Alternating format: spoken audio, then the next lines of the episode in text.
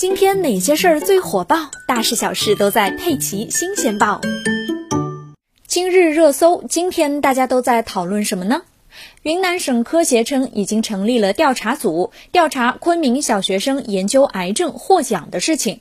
最近，云南昆明一位小学生研究癌症获得全国大奖，引发了社会的关注。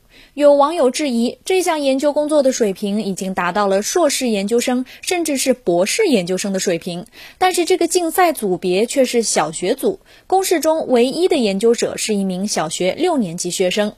从网站展示的部分实验记录来看，这名小学生曾在2018年1月9日写道：“老师们给了我一个基因，我从网上搜了一下，什么叫做基因。”对此，中国科学院昆明动物研究所回应称，这个获奖项目的学生是该研究所一位研究员的儿子。目前，研究所已经成立了调查组。